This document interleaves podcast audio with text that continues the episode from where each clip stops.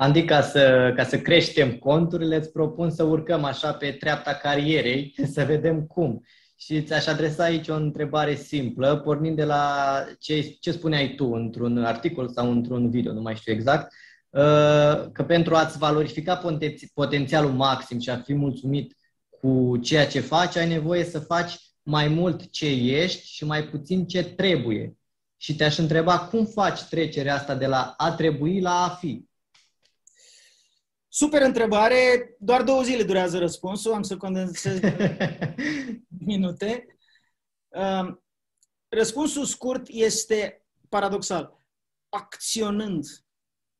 Cu alte cuvinte, pretenția de a ști dinainte ce te pasionează sau ce ca tine sau ce îți place este o fantezie. Aici vine expresia, nimeni nu s-a născut învățat. Dar nimeni nu s-a născut învățat cine este. Cine suntem se descoperă. Nu se primește ca, un, ca o broșură la, când îți cumperi mașină, ai manual de utilizare. Trebuie să scrii tu manualul de utilizare. Și manualul de utilizare îl scrii prin permanentă testare. Bă, parcă îmi place asta, parcă îmi place aia altă. Și atunci, dacă ești la început, dacă ai 15 ani, 18 ani, 20 de ani, 25 de ani și ești foarte la început, este o perioadă de test în care doar să-ți dai seama ce îți place. Ce anume te încarcă. Dar nu trebuie doar să te încarce, atenție mare aici. Secretul este să verifici ce te încarcă și te încearcă. Nu doar ce te încarcă. Ce înseamnă? Înseamnă că te umple de energie, dar te și provoacă. Nu este suficient să-ți placă un domeniu dar uh, doar să-ți placă amatoricește ca să poți avea succes în carieră cu el, trebuie să te și provoace. Adică să fii la limita enervării când nu-ți ies niște lucruri. Uh, Mihai Csikszentmihalyi vorbește despre starea de flux. Și astea două elemente consider că sunt cele mai importante. Te încarcă și te încearcă. Rețineți asta pe scurt. Te încarcă și te încearcă. Te provoacă. Da? Ei, în momentul în care ai uh, făcut trei luni de internship undeva, șase luni de startup uh, în altă parte, un proiect nu știu de care uh, două luni, altul cinci luni în altă parte, ai fost și în rol de lider și în rol de follower, etc. Și ai șapte, opt, zece experiențe de genul ăsta, ai suficiente experiențe pentru a face o medie. Și mintea ta zice, bă, mie îmi place cam din asta sau cam din asta. Niciodată nu te vei opri din testele astea, pentru că noua știință psihologică ne învață că există acest uh, concept de uh, misiune personală cu executare silită. Cu alte cuvinte, ai stabilit, bă, misiunea mea personală este asta. Și după aia, și aici am greșit eu. Eu am fost uh, câțiva ani uh, sub acest uh, blestem psihologic, să zicem. Domnule, asta e misiunea mea personală și eu mă schimb și asta fac și despre asta e viața mea și așa mai departe. Nu, asta se poate schimba. E drept că se schimbă în ani, nu în săptămâni, sau în decenii, nu în luni, dar se poate schimba, se poate reajusta, se poate reorienta. Și uh, conceptul în engleză se numește identity foreclosure. Uh, l-am tradus eu cu misiune personală, cu executare silită. Identity foreclosure înseamnă că uh, nu îți blochezi mintea că viața ta e numai despre X lucru. Că numai X poți să faci sau numai Y poți să faci, că pentru aia ai fost destinat și așa mai departe. Pentru că s-ar putea să ratezi oportunitatea de a face ceva cu 5 grade mai la stânga, care ar fi mult mai mult succes, dar tu rămâi cu ochelari de cal că ai decis acum 5 ani că despre aia trebuie să fie viața ta. Ok? Deci e o permanentă explorare. Acum, o să fac o precizare totuși, pentru că uh, spuneam că domeniul cash este legat de domeniul carier. Și atunci contează să-ți alegi bătăliile cu grijă sau să-ți alegi jocul cu grijă ca să mergem pe varianta uh, de mai devreme cu jocul. Și anume, ai de răspuns la prima întrebare. Ce te încarcă și ce te încearcă? Și asta o faci prin experiment. Dar mai ai de răspuns la vreo două întrebări. După ce ai identificat ce îți place, ce te pasionează, ce te provoacă și în, cam în ce zonă vrei să excelezi, puneți întrebarea ce se cere. Ce se cere pe piață. Și nu ce se cere în momentul de față, ci ce se cam cere în perioada următoare. Asta e aproape banal ce am spus acum. Dar nu e atât de banal când ești uh, în pădure și nu o vezi din cauza copacilor. Hmm. Deci când ești focusat pe ce ți-ai propus și ce te încarcă și ce te încearcă, s-ar putea să nu mai vezi asta și musai să o vezi. Pentru că altfel va avea un impact negativ în uh, viața ta financiară. Uh, de exemplu, sunt atâția artiști care uh, să plâng și să nemulțumiți pentru că, vezi, Doamne, nu câștigă cât ar trebui să câștige. Sau alții care muncesc mai puțin ca ei câștigă mai mult. Da, dar s-ar putea să fie identity foreclosure. Eu sunt artist numai din ăsta și nu vreau să fiu de altfel. Dacă îmi pui o haină de alt tip pe mine sau uh, mă scoți din uh, um, sala de conferință și mă pui pe stadion sau mă pui să fiu online și mie îmi place live, gata, nu mai îmi place, nu-mi convine. Și atunci trebuie să ai această flexibilitate, nu numai ce te încarcă și ce te încearcă, ci și ce se cere. Da, asta și pentru a, a avea așa un antrenament în fața incertitudinilor și a lucrurilor care pot apărea, cum, a, a crizelor care pot apărea, iată cum, cum a fost și a, aceasta a coronavirusului. 100%. Deci oamenii care prosperă în urma pandemiei sunt oamenii care au avut un pic de flexibilitate și au exersat-o acum big time și vor avea succes din ce în ce mai mult, asta garantat, pentru că așa funcționează lumea, nu e nimic uh, uh, secret sau ieșit din comun. Ar mai fi o întrebare pe care o am în vedere și întrebarea este ce va conta pentru tine pe termen lung?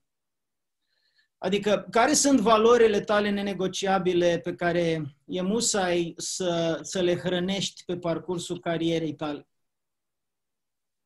Uh, și sunt măcar una sau două. De exemplu, eu sunt o persoană aproape imposibil de angajat. De ce? Pentru că creativitatea și libertatea sunt două valori esențiale pentru mine. Și atunci trebuie să-mi creez un context în care să mă pot exprima creativ și liber. Și ăsta e antreprenoriatul. Că se întâmplă să fie în educație, e acolo. Dar valorile mele fundamentale e necesar să fie hrănite, pentru că altfel riscul care este? Să mă fi angajat undeva și să fi fost frustrat de dimineață până seara, chiar dacă fac ce îmi place. Dar în secunda în care vorbesc cu colegii mei sau angajatorii mei, îmi amintesc că, de fapt, nu-mi place contextul, chiar dacă îmi place obiectul muncii. Și musai să înțelegem și aspectul ăsta. Deci, Iată că răspunsul la întrebarea ta, Vlad, e un pic mai elaborat decât poate ne-ar plăcea să, să fie, un răspuns de tip uh, pastilă, însă este la întrebarea asta musai să fie complet. Mm-hmm. Andy, aici uh, aș completa puțin cu ce spunea profesorul Daniel David într-un uh, episod de-al meu, într-o discuție pe care... L-am intervievat, fain. Da. Uh, și apropo de fericire, că tot vorbeam anterior, uh, el spunea că unul din aspectele fericirii e să faci uh, lucruri în acord cu valorile tale. Iată că nu e deloc întâmplător ce spui tu, că trebuie să știi întâi valorile ca să poți să faci progrese și salturi pe toate planurile și până la urmă să experimentezi această stare de fericire de care vorbeam la început, fericirea autentică. Și, și dacă ne amintim că fericirea e un proces, nu este o întâmplare momentană, eu aș spune că asta este, de, de multe ori spun, de fapt, pe scenă, asta este definiția dezvoltării personale. Mă, între, mă întreabă cineva care e definiția mea preferată despre ce înseamnă să te dezvolți personal. Să călătorești în acord cu valorile tale către versiunea ta mai bună. Mm-hmm. Asta înseamnă. Călătorești în acord cu valorile tale către versiunea ta mai bună. Și atunci înțelegem și acel concept de identity foreclosure. Știi? Că dacă tu te-ai închis și zici, nu domne, eu ăsta sunt, nu mai vezi versiunea ta mai bună. Deci călătorești în acord cu cine ești acum, dar către mai mult decât ești acum. Și asta s-ar putea să însemne mici ajustări a rolului tău, chiar și a valorilor, mici ajustări. Adică poate libertatea o să o interpretezi un pic altfel după 10 ani. Poate creativitatea o să își schimbe nuanța, o să rămână aceeași valoare, dar o să fie calificată un pic diferit.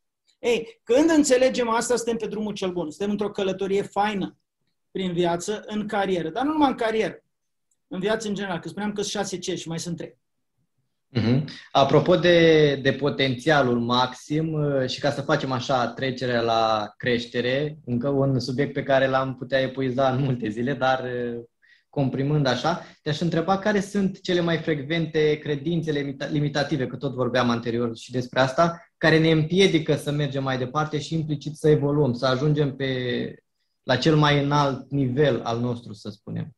sunt trei mănunchiuri de convingeri limitative mari. Mai sunt și alte mănunchiuri mai mici. Dar o să mă refer la cele trei, cele mai mari mănunchiuri. Când spun mănunchiuri, sub aceeași etichetă se află mai multe fraze care reprezintă convingeri limitative, dar de fapt sunt din aceeași categorie, din același cluster. Nu pot, nu merit și nu există. Nu pot, nu merit și nu există. Ele nu sunt în ordinea în care le-am spus acum. Ordinea este nu există, nu pot și nu merit. Ce înseamnă nu există? Nu există este nu se poate așa ceva. Nu e posibil. Nu există așa ceva. De câte ori nu auzim asta? Nu există, frate, așa ceva. La noi în România nu se poate așa ceva. Nu se poate în România să fii uh, bogat și cinstit.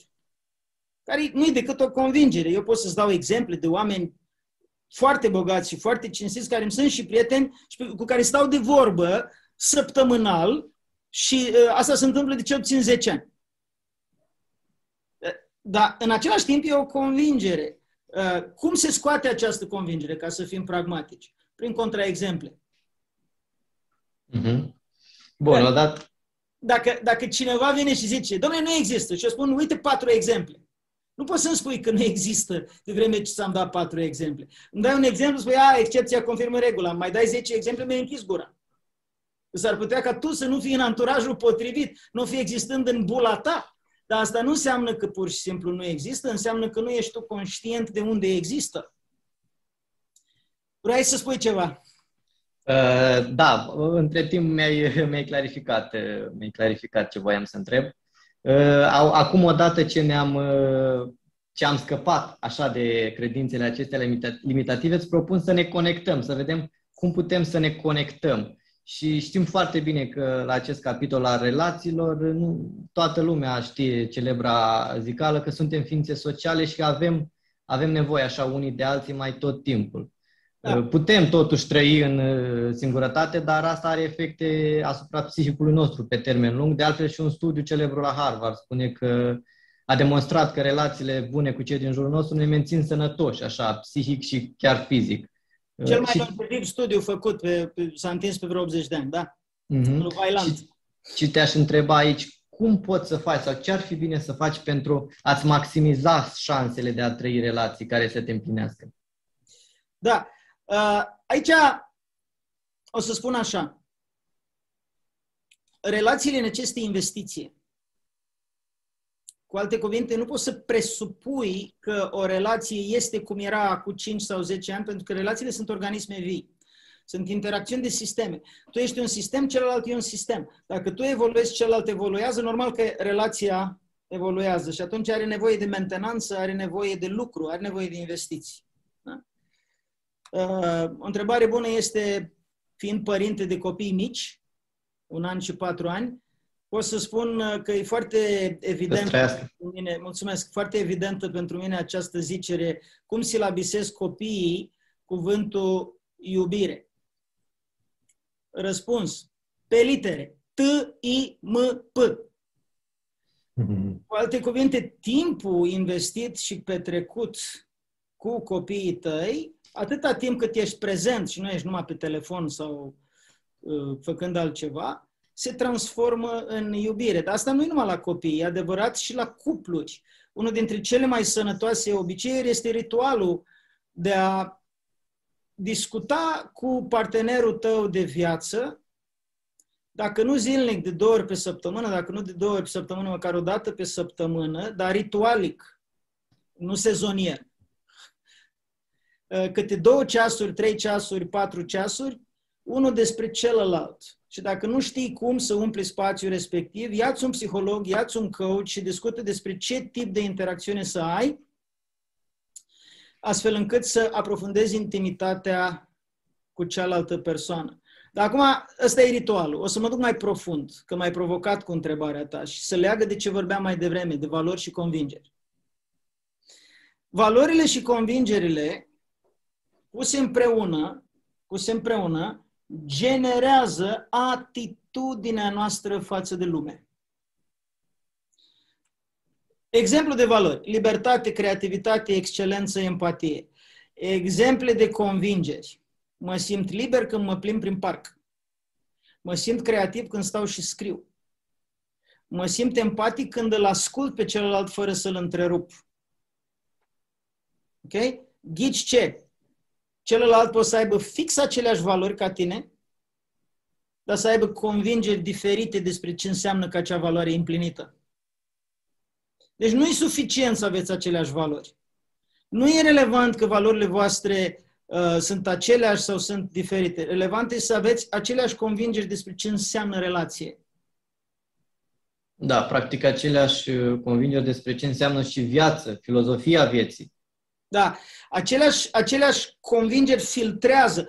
Dacă eu consider că libertatea pentru mine înseamnă să mă plimb în parc, iar soția mea consideră că libertatea, că și are printre valorile de top libertatea, consideră că libertatea este să fii cu familia la locul de joacă, cu copiii și părinții să stea de vorbă în timp ce copiii îți dau pe topogan, e un conflict de convingeri. Adică eu aș vrea să mă plimb prin parc de unul singur și eventual să ascult un audiobook, în timp ce ea vrea să stăm la masă cu toții sau cu copiii sau cu, cu familia. Eu dacă am fire introvertită, o să am nevoie de o oră, două, în care să mă reconectez cu mine ca să pot să fac aia.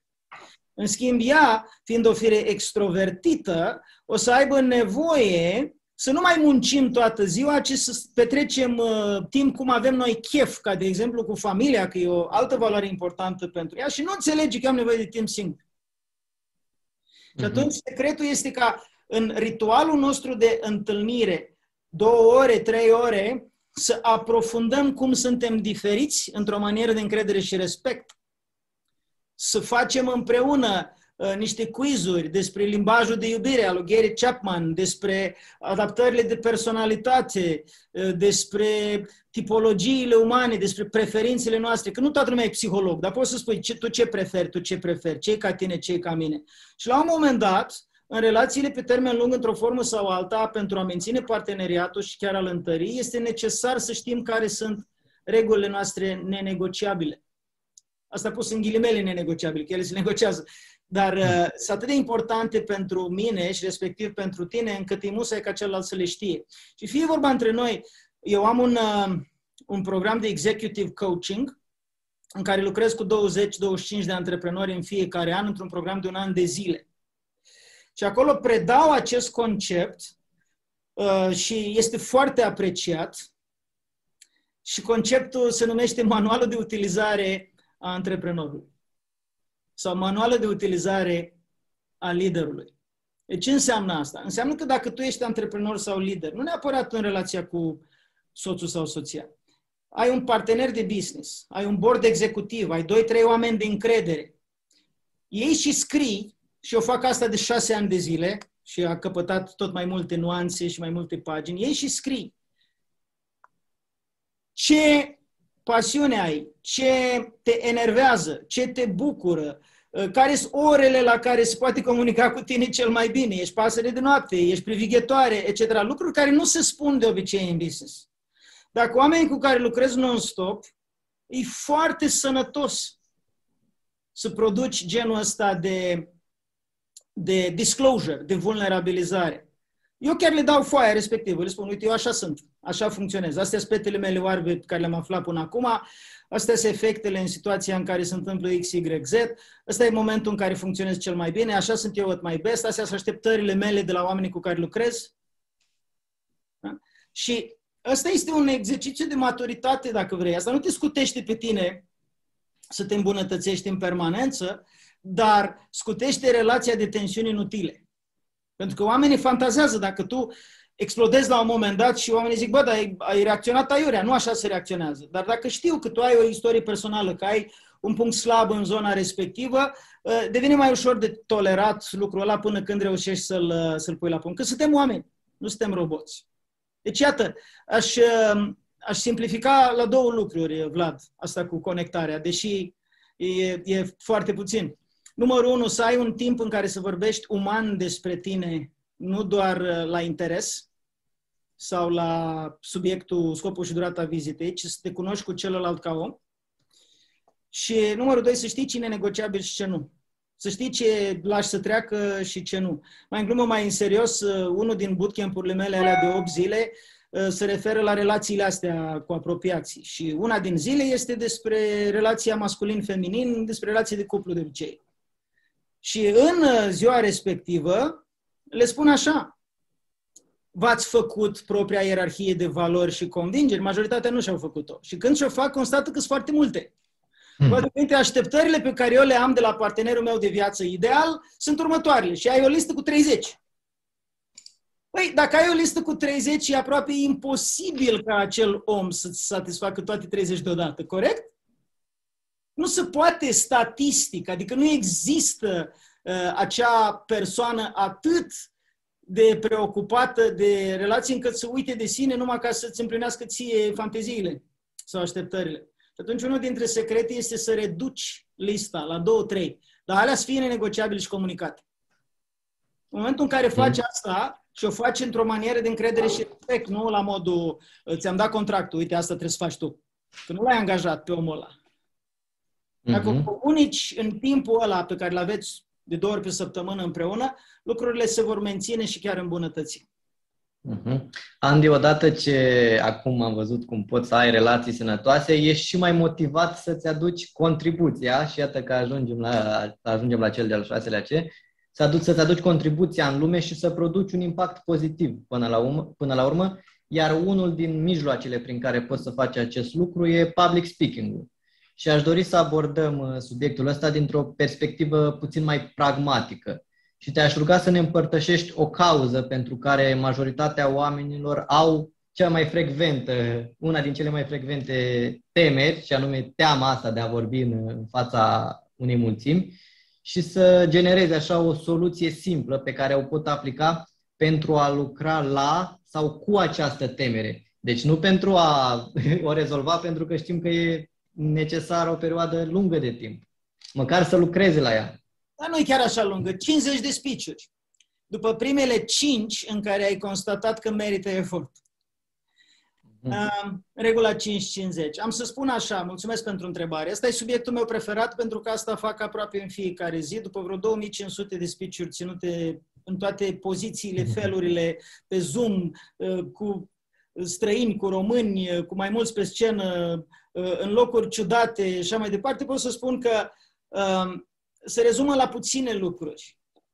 Uh, există un mindset esențial care te va face să depășești acest stres sau trac de scenă.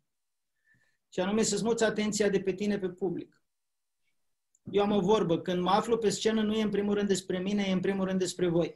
E în primul rând despre public, e în primul rând despre oamenii care m-au onorat cu prezența. Poate că am dormit prost, poate că m-am certat cu cineva, nu e treaba lor, e treaba mea. Rolul meu e să mă gestionez pe scenă și să dau maximum posibil. Dar E despre mine înainte să mă ridic, să vorbesc și după ce am coborât de pe scenă.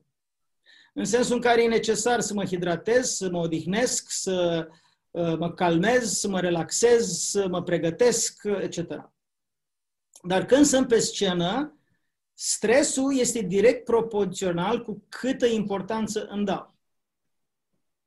Dacă mhm. îmi dau prea multă importanță, ea va fi dublată de presiunea pe care o simt de la ochișorii celor care se uită la mine sau mai nou de la punctul ăla verde uh, de la uh, laptop, care înseamnă nici măcar nu știu câți ochișori sunt ațintiți asupra mea.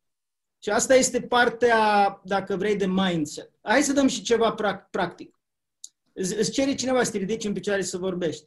Ai două minute să te pregătești. Ce faci?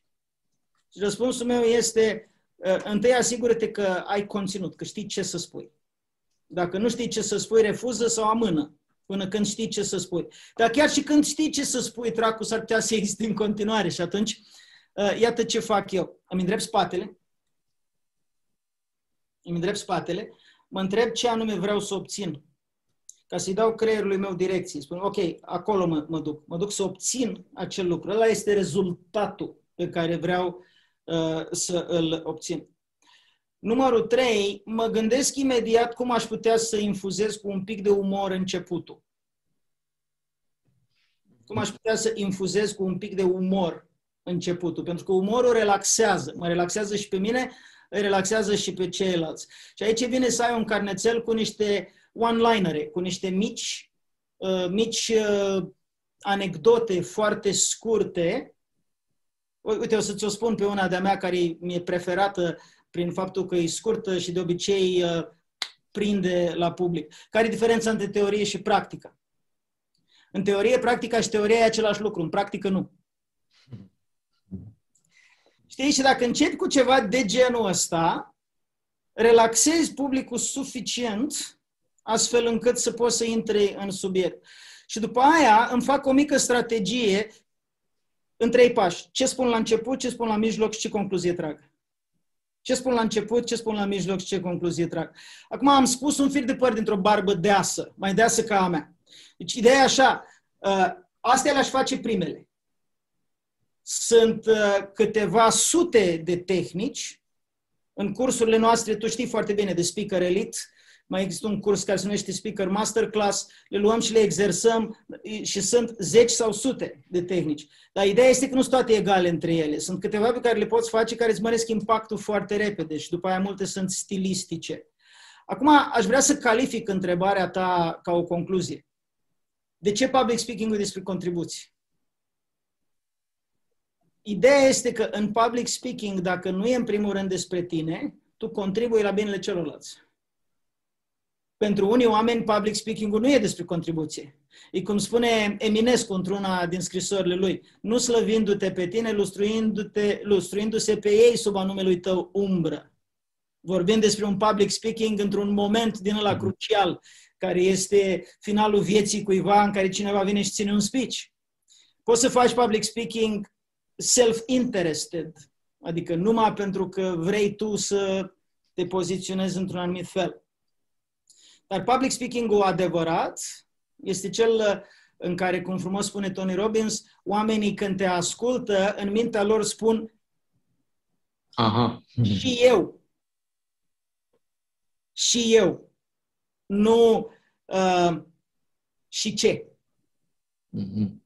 Deci acel lucru prin care se identifică cu ce spui. Da, se regăsesc, regăsesc ceea ce spui în viața lor tu îți spui povestea și ei zic, bă, și eu am trecut prin asta. Și pe mine mă interesează ce spui. Și eu aș putea să aplic în viața mea treaba asta. Nu și ce dacă, sau și mai rău, uh, bă, că e tădă, bine că ești tu deștept.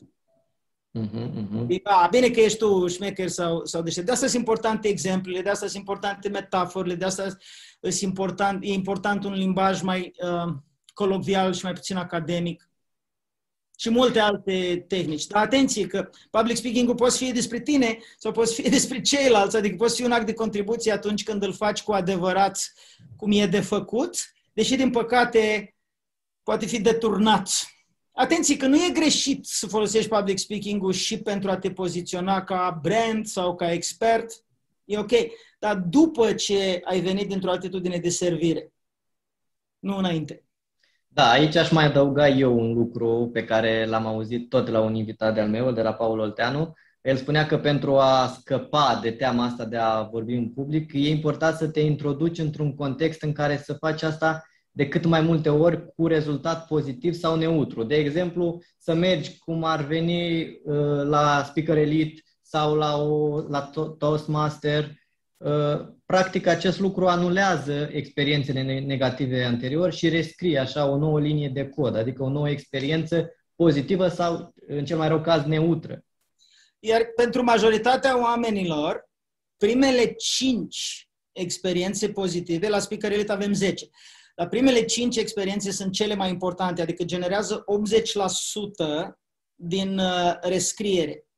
Următoarele 50 îți dau nivelul de competență astfel încât să nu fie încredere în sine doar construită prin uh, un truc mental, știi? Adică, băi, am primit niște feedback-uri pozitive, ce vine, mă simt, acum sunt ok, pot să vorbesc pe, pe orice scenă. Ai nevoie de mult mai multe repetări ca să construiești skill, obicei uh, de, de calitate, abilitate, decât uh, ai nevoie ca să te simți relativ confortabil când ești pe scenă. Și aici vorbim de oameni care n-au vreo traumă sau vreo, nu știu ce, experiență cumplită din trecut. Principiul este creat, inventat inițial de Alfred Bandura, de la Stanford, care vorbește despre desenzitivizarea treptată. Cu asta se pot vindeca inclusiv fobii.